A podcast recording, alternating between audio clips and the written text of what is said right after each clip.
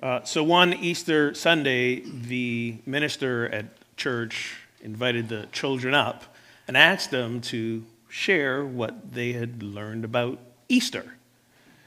And first child raised their hand and said, uh, Easter is when the Christmas bunny travels all over the world and brings gifts to kids.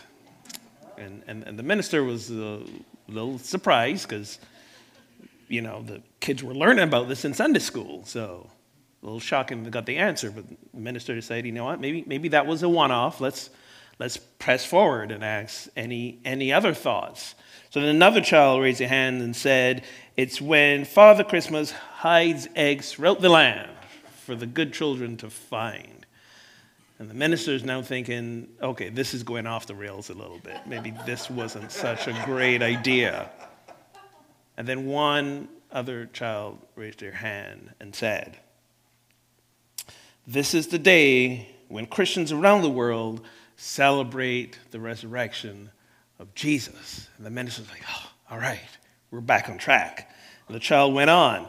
Jesus was dead and buried, placed in the tomb, and on the third day rose from the dead, rolled the stone back, and stepped into the sunshine. And the minister is about to give a resounding amen while the child wrapped up by saying, Into the sunshine, saw his shadow, and said, Damn it, six more weeks of winter.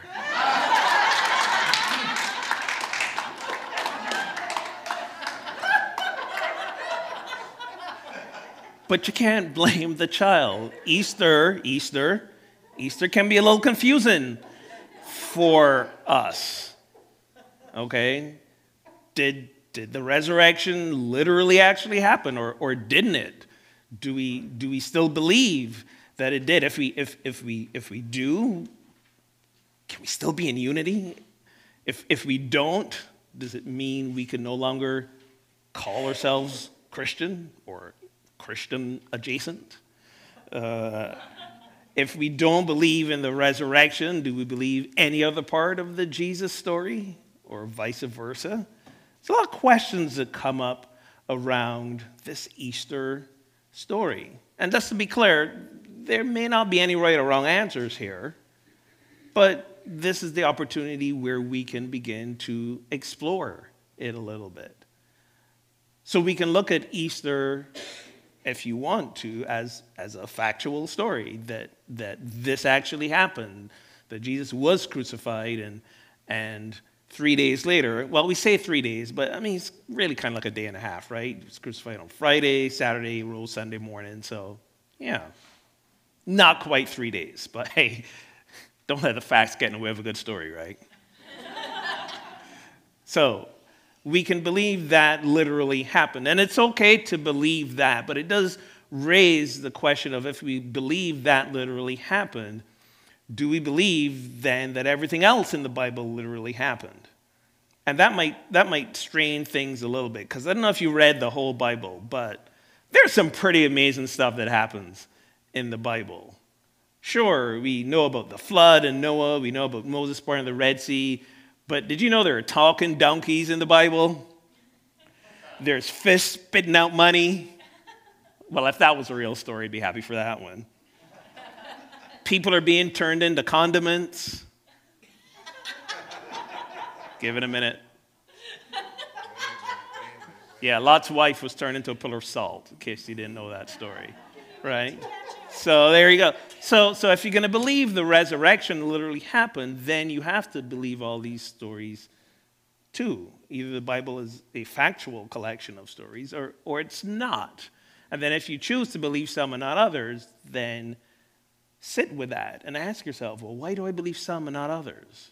What is my attachment to believe in certain stories actually happened, but not others? What strains my credulity and what doesn't? So, those are questions you get to be with. So, you can also step away from the literalism and look at the Easter story as a parable. Okay? So, so what's a parable? We know as we read the New Testament, Jesus taught in parables. So, parables are short, fictitious stories that illustrate um, a, a, a prevalent attitude of the time or even a religious principle. So some of the famous parables we all know is like uh, the, the Good Samaritan, the prodigal son. And, and, and sometimes we hear about these stories and think that, oh, these are things that happened. No, these were stories that Jesus made up. Jesus was a great storyteller if you read the Gospels. Okay? So, and, and, and they're such par- powerful parables that we use them and live from them to this day. Right? We actually have Good Samaritan laws on the, on, on, on the books in some states based around this story, which was originally a story, not a thing that actually happened. So even if you believe the Bible is literal, within that is him telling a story. So from the beginning, the like the um, Good Samaritan was a made-up story. And if you spent any time at all digging into the history of the Bible and the actual authorship of the Bible, we know that the individuals who wrote the Gospels, Matthew, Mark, and Luke, even Book of John, well, all of them really, um, they weren't around when Jesus lived. Assuming he lived, but that's another talk for another time. Let's just start with that premise. Um, but, but they were not around. Some of these stories written decades after. I think we know that the, the, the, the earliest or the, the one closest to Jesus' life was written 70 years after he died. And we all, as children, remember that telephone game, right? We all, as adults, know what it means to do some juicy gossip, right? By the time you're done, what's being told is a little removed from where what actually happened. So we can read these gospels themselves as maybe parables. Perhaps the whole story of Jesus' life is itself a parable written by the authors of the gospels. Perhaps. They were written to maybe illustrate a certain, you know, message of, of, of, of love conquering hate, of, of, of, of oneness conquering uh, separation, of light over dark of, of redemption over, over, over oppression. Perhaps that was the whole point of the story. If you ever read the book of Revelation, which I highly advise you not to, if you ever read the book of Revelation, you know, which speaks a lot about the end times, what, what we know historically is that entire book was a parable, a metaphor written to describe the fall of the Roman Empire in those days. So that entire book didn't happen, isn't going to happen, literally, as described in the book of Revelation. It was written as a story to illustrate, to actually inspire and bring hope, to say that one day this oppression will end and we will be liberated. So is it so far too far fetched to assume that maybe that's how the other gospels were written as well? Food for thought. Or there's a third option. It's a third option, which is the one I think if you're sitting in these seats, you may mostly align with, which is what unity brings, which is the metaphysical idea that, that, that, that we don't have to necessarily you know, focus a lot of attention on mental energy on if it's real or if it's not real, but what is it that it any part of any story represents in our own spiritual journey, our own spiritual awakening. And that's what the Easter story does. The Easter story, metaphysically, is a story of us awakening and rising up in spiritual consciousness to the I am of us. The I am, which is the, the, the divine, uh, holy uh, imprint that is who we are. It is, it, is, it is the core essence of who we are beyond the personality, beyond everything else. It is, it is God as us. That is the I am. And, and whenever we awaken to that, whenever we elevate our consciousness beyond being stuck in, in the humanness of us, That's, that's, that's, we're having an Easter moment, uh, if you will. And, and as we awaken, there's, there's kind of three stages to, to this awakening that sort of parallel the Easter story. Uh, because if you remember the Easter story, after he was laid in the tomb uh, on Friday after he was crucified, you know, it's Sabbath, and, and then after the Sabbath was ended, uh, then women came to the tomb to anoint the body, and they found the stone was rolled away and the body wasn't there. So that means that we don't actually know exactly when that resurrection happened and or that stone was rolled away. Right? When you think about it, they came and found it already happened. So it could have been late Friday, it could have been Saturday afternoon, who knows? So so so that moment of resurrection happened unbeknownst to anyone else.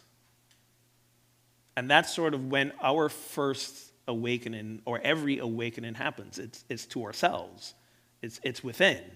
That's where it first happens, and nobody else knows about it but us.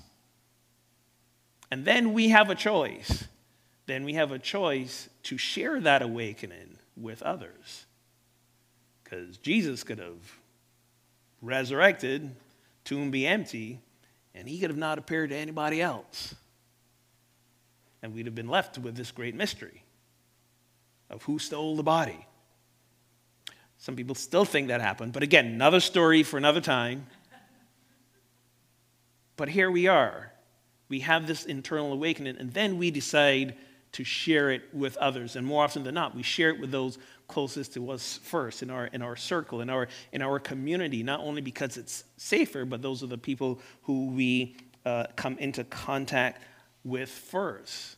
And we mostly do this simply by living our fully authentic selves, our awakened selves, when we choose to live from, from love, from compassion, from kindness, rather than from fear and separation and anger and intolerance. Those are, those are just some of the simplest ways we can demonstrate that awakening uh, to ourselves. And then when we do that, as we continue to do that, then we can spread that message further. Uh, one of the last things that Jesus did um, after he was resurrected and he appeared to the disciples, uh, he said, Go into the world and proclaim the good news to the whole creation. This is what in Christian parlance is called the Great Commission. Now, unfortunately, there are many who have in the past and continue today to think that that means we have to go and convert people. Remember the Great Crusades? If you study history, the Great Crusades that resulted in the loss of hundreds of thousands of lives. That was an extreme perversion of this go out and proclaim the good news to all of creation. We still see it today where we have certain uh, religious communities, religious Christian communities, who feel this means to go out and be missionaries and go to countries which, you know, coincidentally or not, mostly contain black or brown people and say to them, what you believe is wrong, you got to believe this way. Okay? And to be clear, some missionaries and some missionary programs actually do good work. I know, I know a woman who uh, was from Ethiopia, and she said she would not have learned to read or write if it wasn't for the missionaries that came. But it also also always came with um, a price as well. Go out and proclaim the good news to the whole of creation. How do we proclaim that good news? We show up as the embodiment of God, of the divine and then we act from it. We take action along those lines. We be in service. Plus, we in the age of social media, everybody's got a global platform. What are you sharing? What are you talking about on those platforms? This is how, this is how we bring this awakening to the world. But there is a part of this Easter story that we don't talk a lot about and sometimes we even give it a bad rap. And that's the tomb. you remember the daily word that was just read? Can, can we bring up that daily word slide?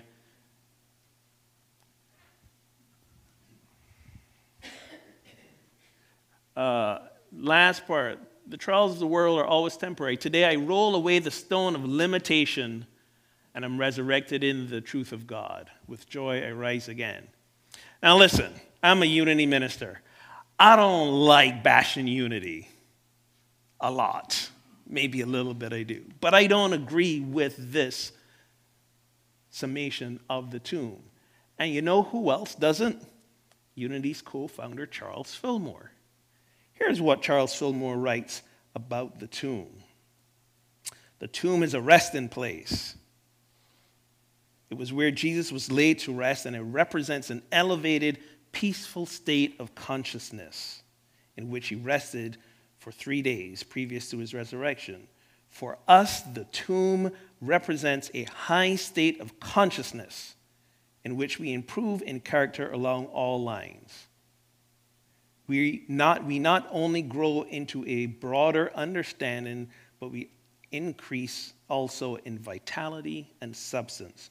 We are resting in God. And at the same time, gathering strength for the power of greater demonstrations to follow. When we talk about the Easter story, more often than not, the tomb is talked about as this place that kept something trapped, that kept the body enclosed, that it was regarded as the thing to escape from, something that limited us. We just heard that in the daily word. But that's not what the tomb is. The tomb is a place where we rest and gather strength and power for demonstration. The Easter story isn't just about the resurrection, it's about the tomb as well. And this is our story as well because we have to both emotionally, mentally, and physically rest in order to do the awakening and the demonstrating of the oneness of God that will change the world.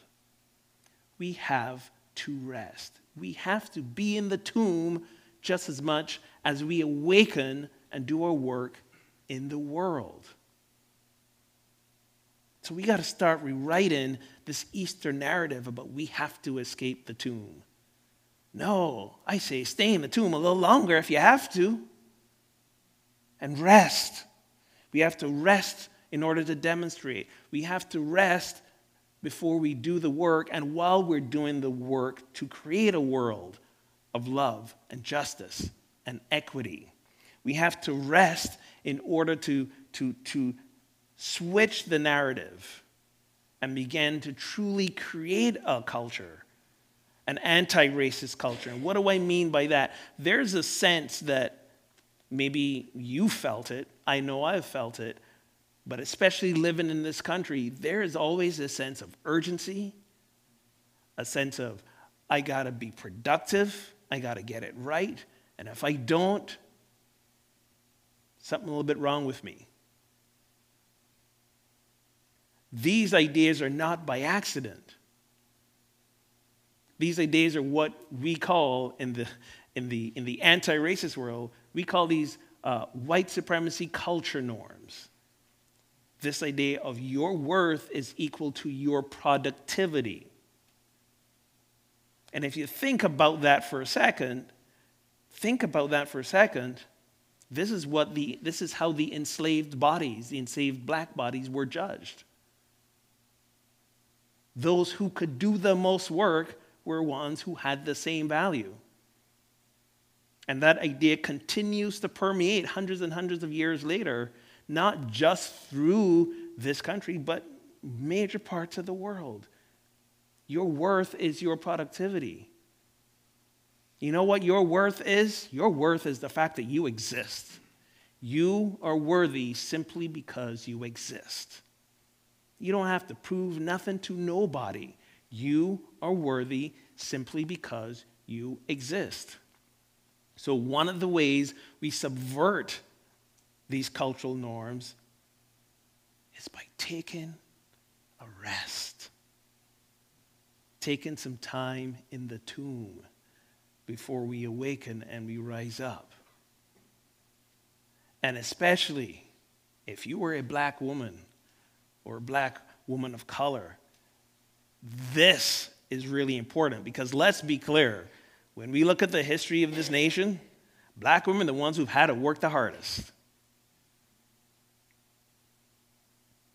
When we talk about sexism in this country, and we look at things, for example, like the gender wage gap, when we look, for example, at, at the women who are in positions of, of authority and management and leadership in the corporate world and other places, when all these things negatively affect women, even more so than negatively affect black women and Hispanic women and Asian women.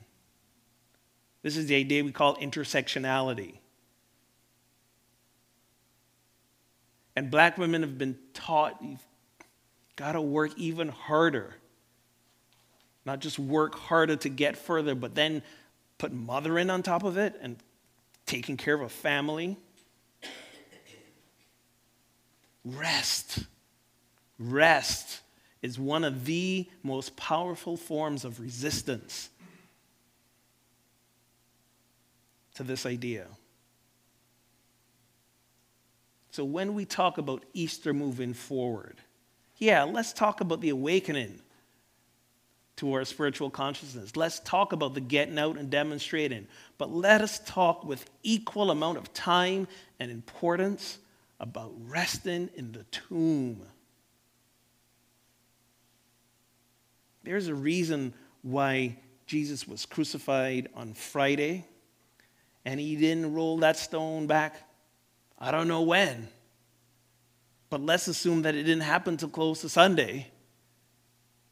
There was a period of rest. The narrative is he went into hell and conquered death.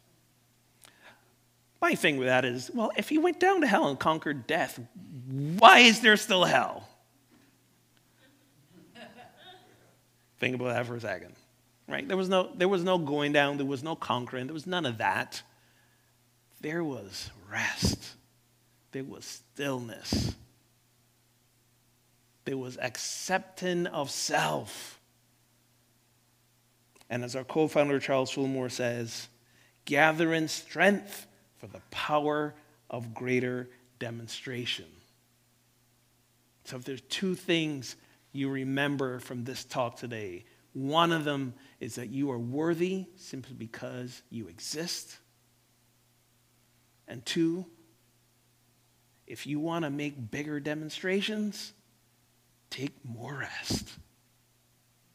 Take more rest. Let's take a moment of rest right now as we go into meditation. So I invite you to plant both feet on the floor. And if you are comfortable, take a deep breath. Either gently close the eyes, or if you want to soft gaze at this candle up front, you can do that too. But let's center in and take a moment just to notice how you feel.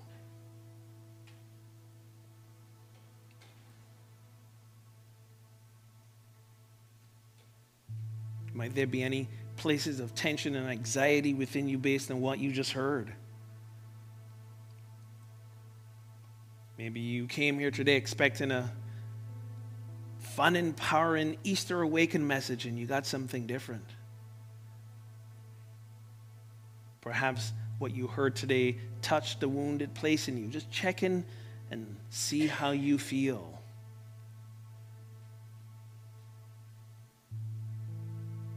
and allow yourself to accept whatever is arising with you now, knowing you don't need to stay in that place, but just let any resistance fall away. Breathe.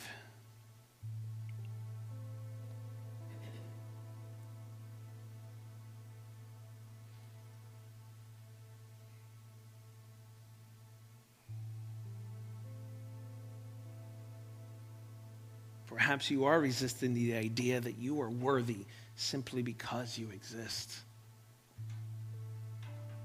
Perhaps you've had to struggle your whole life trying to prove your worth. Perhaps the idea of resting fills you with anxiety and fear.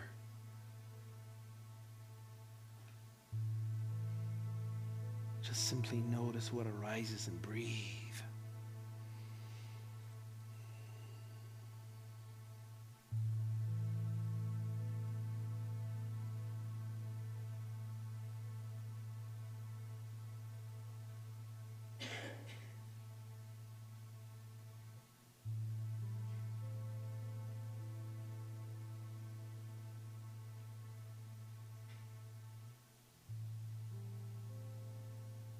Breathe and connect with the heart.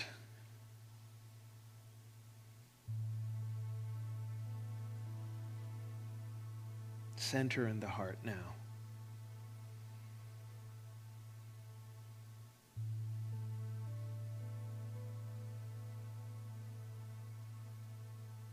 Allow your heart space to be that center from which emanates your power, your strength, your love.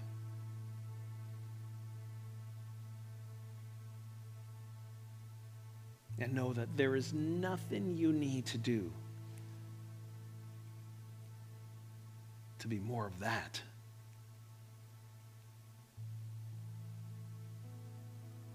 You simply need to rest in it.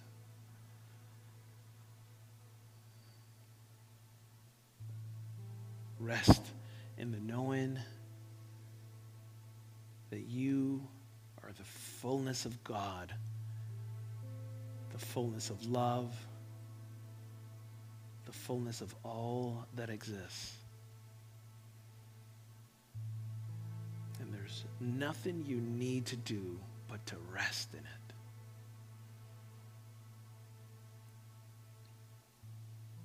So let us do this right now. Let us rest for a few moments in the silence of our hearts.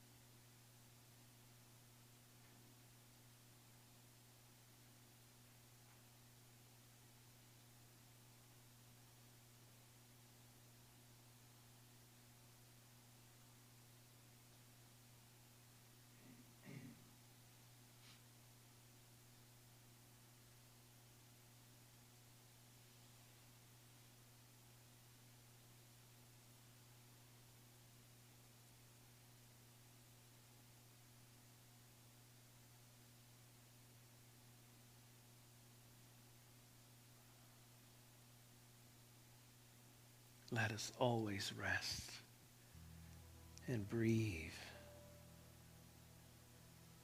growing in strength and power so that we may demonstrate the fullness of love that we are. Because we are worthy. And so it is. And so we let it be.